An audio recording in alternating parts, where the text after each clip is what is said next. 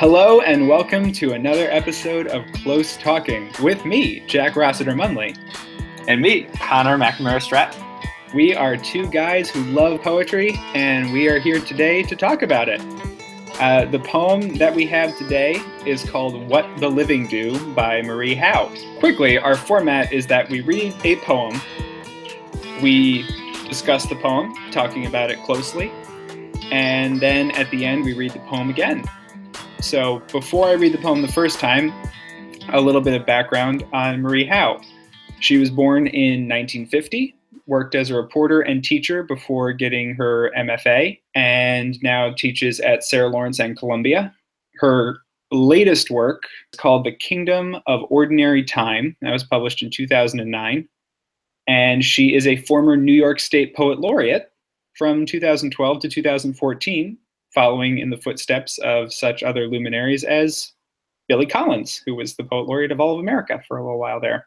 So, pretty interesting lady. Um, another little piece that is going to end up tying into the poem is that she is the oldest of nine children, and she had a brother named John who died of AIDS. And so the poem that I selected is called What the Living Do. Johnny, the kitchen sink has been clogged for days. Some utensil probably fell down there. And the Drano won't work, but smells dangerous. And the crusty dishes have piled up, waiting for the plumber I still haven't called. This is the everyday we spoke of. It's winter again. The sky is a deep, headstrong blue, and the sunlight pours through the open living room windows because the heat's on too high in here and I can't turn it off. For weeks now, driving or dropping a bag of groceries in the street, the bag breaking, I've been thinking, this is what the living do. And yesterday, hurrying along these wobbly bricks in the Cambridge sidewalk, spilling my coffee down my wrist and sleeve, I thought it again and again later when buying a hairbrush. This is it. Parking, slamming the car door shut in the cold. What you called that yearning. What you finally gave up. We want the spring to come and the winter to pass. We want whoever to call or not call, a letter, a kiss. We want more and more and then more of it. But there are moments, walking, when I catch a glimpse of myself in the window glass, say, the window of the corner video store, and I am gripped by a cherishing so deep for my own blowing hair, chapped face, and unbuttoned coat that I'm speechless. I am living. I remember you. I love that poem. It is so good and so intense. I know. Uh, gives me the shivers. It's like there's certain poems where at the end you get that feeling in the heart that's just kind of like a sense. It's like a, whew, and then it just sends like the chills everywhere, and you're like, I don't really know why that happened, but it's like that's the definition of poignancy. Anyway, it, it is absolutely the case. I think the last two lines of that poem, as it's written out, that's the last two lines of the poem, are just like, whoa. But I think in some ways it's the two lines before that that really set you up for them because almost everything that's mentioned is leading up to that moment. And you have I think two things that are interesting going on there because throughout the poem you have these different things that go wrong. The Drano won't work. There's dropping a bag of groceries, and then the bag breaks, and then she spills her coffee, and she's out buying a hairbrush. But it all crystallizes in this moment of her seeing her reflection in the window, and you get a callback to almost every single one of those. Not the sink, but you could theorize that she's out running errands to get something to fix the sink. Seeing herself in the window glass, she then notes her blowing hair, she bought a hairbrush, her chapped face and unbuttoned coat, the same coat on which she probably spilled the coffee, and we're already out in the winter. So you just sort of see all of this coming together. The scene is condensing down narratively into this moment the same way that her thoughts are going from this scattered everyday place into noticing herself in the window, having that reflect back to her her own existence and vitality, and then that leading to her, you know, sort of final remembrance yeah, exactly. And so, yeah, the poem is interesting, just like sort of what happens in the poem. Um, it begins with, you know, if you know Marie Howe's life, then maybe you know, like Johnny is her brother or something who's passed away. Um, but if you're coming with that without that understanding, reading that poem, you think this is an address maybe to someone who's living, or um, there's there's not indication immediately that that Marie Howe is talking to someone who's no longer um, alive. And then all it is is just an accumulation of of lists of yeah shit that she's dealing with basically um, and grievances it's, grievances an, it's, it's, an airing of grievances yeah it's just yeah. like ah the sink's all backed up and the, the spilling my coffee like when i first read this poem I was set up for it to be a complaint. Yeah. And the title indicates there might be more, and it's like going to go to a place where all this tiny stuff is what makes life worth living, which is a component of the message, but how it gets there is much more interesting. Yeah, exactly. And that's why I love this turn, which I think sort of happens. So the line um, parking, slamming the car door shut in the cold, what you called that yearning. And then the next stanza, what you finally gave up. Um, and so we've had this list of just like boring, mundane crap of life. And then what you called that yearning, which is really interesting because that's the stuff that maybe the speaker, Marie Howe, hasn't appreciated or doesn't appreciate, but this you does appreciate. Um, but then that's further twisted because Marie Howe is the one who's alive, who does not have the yearning for this stuff, and Johnny is no longer here. Um, and so it, it becomes, I think, starts to become evident at that point that she's seeing all these things also from the lens of this is what the living do, this is what you thought was living was about and cherished what was really so I find that a very interesting reading because for me the turn I don't find the turn myself in the what you called that yearning. I find mm-hmm. the turn in what you finally gave up. Mm-hmm.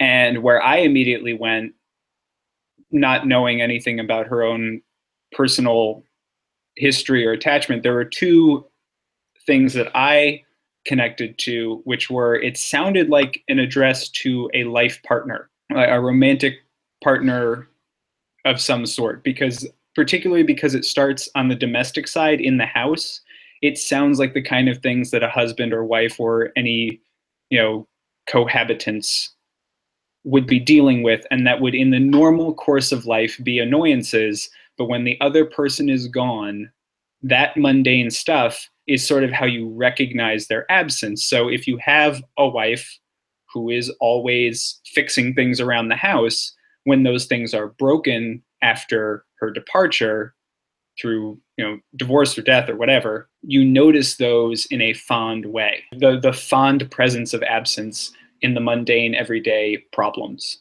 right so that was my first thought but also the way that she wrote what you finally gave up made me at first unsure whether this was a poem about suicide.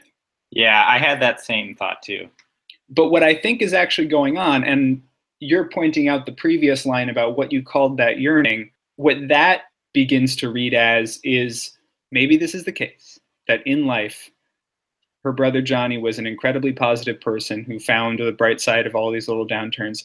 To me, what you called that yearning is someone who is too sick to do everyday things or too weak from illness to do everyday stuff. And that's a part a point where the everyday becomes something to aspire to. Wow. And yeah. then at the end of illness, that's what you finally gave up at the end of your illness. That makes a lot of sense. So, one part that I love so we've sort of talked about how there's this setup relationship between the speaker and Johnny, and it's not clear until sort of like two thirds or most of the way through that maybe this person is gone. And it's really not clear at all explicitly until the very last line. And one way that this works, I think, to sort of make that turn surprising is how long the lines are in this poem. So, like every line except for the last line, this is like the whole first line. Johnny, the kitchen sink has been clogged for days. Some utensil probably fell down there. Um, that's like almost to the margins of the page, probably. And the effect, especially because there's all this crap that she's sort of mad about, you are really living in the stuff of life that she's living in, which is helped because of how long the lines are. So you you have less of an opportunity to be looking ahead to what might be coming, which I think formally makes the turn all the more wrenching. And I think it's also particularly apt because because I love how in the second to last stanza, but there are moments walking when I catch a glimpse of myself in the window glass and I'm gripped by a cherishing. And so that works because it's not just us who needs to be living there with her, but in fact, the speaker seems also so like 95% of the time just like mad about this small stuff and then only in small moments does is she gripped by this cherishing and remembers Johnny who she's lost. Um, and that really reminds me of like how when you lose someone who you care about a lot, you know, in, in, in the beginning, you're often consumed by grief, but as the months progress and the years progress, mostly you're just absorbed by the quotidian parts of your life. But in those moments where something flashes and then you remember them, you're overcome by that grief and that cherishing. Um, and so the long lines, I think, really help let the reader experience this grieving in the way that Marie Howe is also experiencing it. I think that's definitely there. And the way not only are the lines very long, but many of them bleed into each other. So the first two lines are Johnny, the kitchen sink has been clogged for days. Some utensil probably fell down there. Period. Next line, and the Drano won't work, but smells dangerous, and the crusty dishes have piled up. And that sentence doesn't end until the middle of the third line in the second stanza. And Right. so it really is not only pulling you through these longer lines, but they're running into each other. And that has the additional effect of, you know, mundane problem piled upon mundane problem. And it puts you in the headspace of someone who's trying to get their sink fixed and trying to run down the street to get to the bookstore to buy a gift. And then they spill coffee on their sleeve. And it's like one thing to the next, to the next, to the next. And it piles up very quickly, just in the way that the text is almost piled on top of itself, rushing to come at you line after line after line. Exactly. Yeah. And the and yeah, so there's long lines and long sentences too, and and they're bleeding into each other. And then that sort of also makes that last very last line all the more powerful. The the last line is just I am living, I remember you. Two sentences, one line that is probably a quarter of the length or a third of the length of, of literally every other line that's come before. And so it's it's com- it sort of is has the burden of taking up the space of all these longer lines um, that have come before it, and that just makes us read so much more into that. I think, um, which is beautiful. It is. And as the poem goes on, in those last lines, they are still long lines, but they're increasingly broken up by shorter sentences and more creative and frequently deployed punctuation. Starting really, I think, in the fourth stanza, um, where the title of the poem is called out, This is What the Living Do. From that point on, these lines are getting increasingly knocked down. You have a one word sentence in parking, and it just keeps sort of condensing down, sort of as you feel, you know, as I said at the beginning, you, you sort of feel all of this clutter of life is becoming stripped away as she enters a more reflexive, reflective space that is really brought to a point by catching her herself in the in the window. Because she's thinking about all this. It sort of gets added to the mix of daily life beforehand in the fourth stanza which starts i've been thinking this is what the living do. So as she's rushing around doing all these things the thought sort of enters her head oh this is the stuff of life. I'm doing you know everyday things. And then that becomes more intensely reflective over the next several stanzas and comes to a point right at the end of the poem. You know, we've been talking a lot about how this is about sort of grieving or there's like this intense reflectiveness, but that's in all kind of stuff we're reading into it, which I think is the power of the poem because the last two lines by themselves, I am living, I remember you. Those detached I am living that's not an emotional thing to say necessarily. You know, it has to be built into context. It's not, I miss you, I'm grieving, I'm devastated.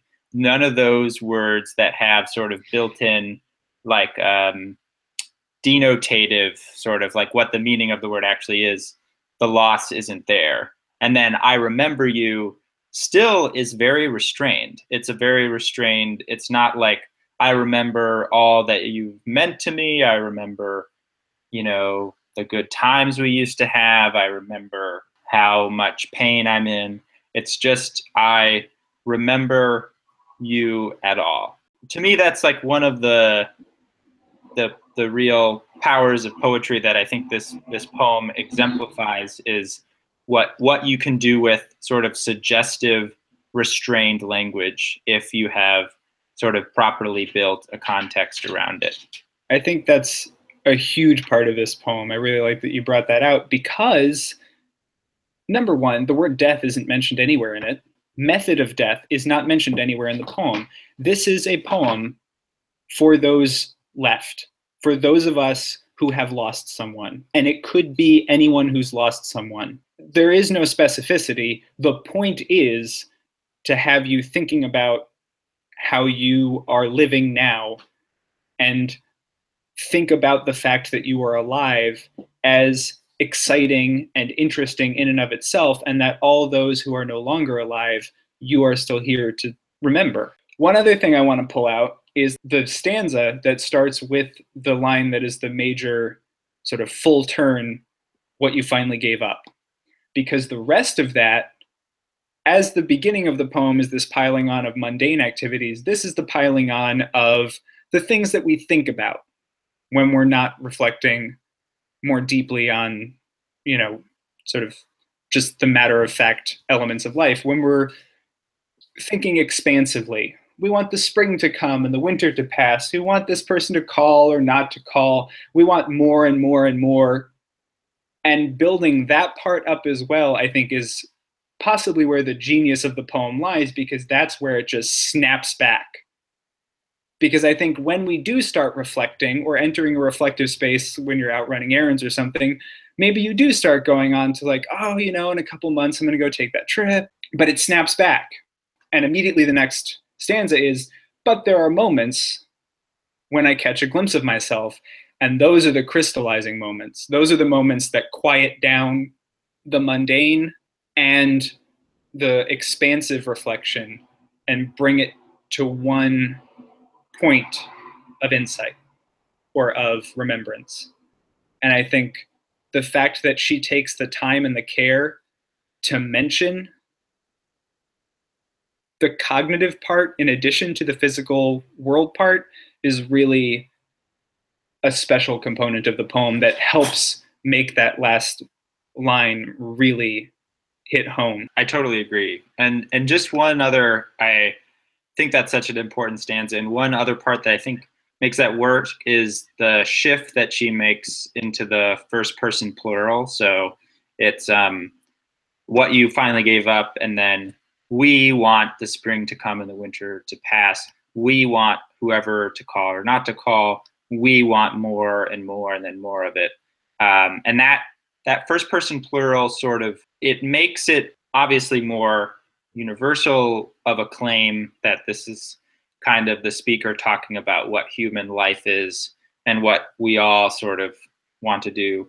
And I think that helps with talking about the cognitive is it distances these thoughts from where she is the speaker personally because it's kind of like this is not what I want right now in this moment. It's like, oh, this is just what we want. Here I'm imagining the world, um, and that that extra distance that the first person provides then makes that snapback that you've talked about like all the more um, powerful. I think. Definitely. I think we got to read it again. Got to read it again. Man, I would I I would read this poem every day. It's so good. That's could be what the living should do. Maybe. I- It's read very this poem every possible. Yeah. All right. All right, what the living do. Johnny, the kitchen sink has been clogged for days. Some utensil probably fell down there. And the Drano won't work, but smells dangerous, and the crusty dishes have piled up, waiting for the plumber I still haven't called. This is the everyday we spoke of. It's winter again. The sky is a deep, headstrong blue, and the sunlight pours through the open living room windows because the heat's on too high in here and I can't turn it off. For weeks now, driving or dropping a bag of groceries in the street, the bag breaking, I've been thinking, this is what the living do. And yesterday, hurrying along those wobbly bricks in the Cambridge sidewalk, spilling my coffee down my wrist and sleeve, I thought it again, and again later when buying a hairbrush. This is it. Parking. Slamming the car door shut in the cold. What you called that yearning. What you finally gave up. We want the spring to come and the winter to pass. We want whoever to call or not call, a letter, a kiss. We want more and more and then more of it. But there are moments, walking, when I catch a glimpse of myself in the window glass. Say the window of the corner video store. And I'm gripped by a cherishing so deep for my own blowing hair, chapped face, and unbuttoned coat that I'm speechless. I am living. I remember you.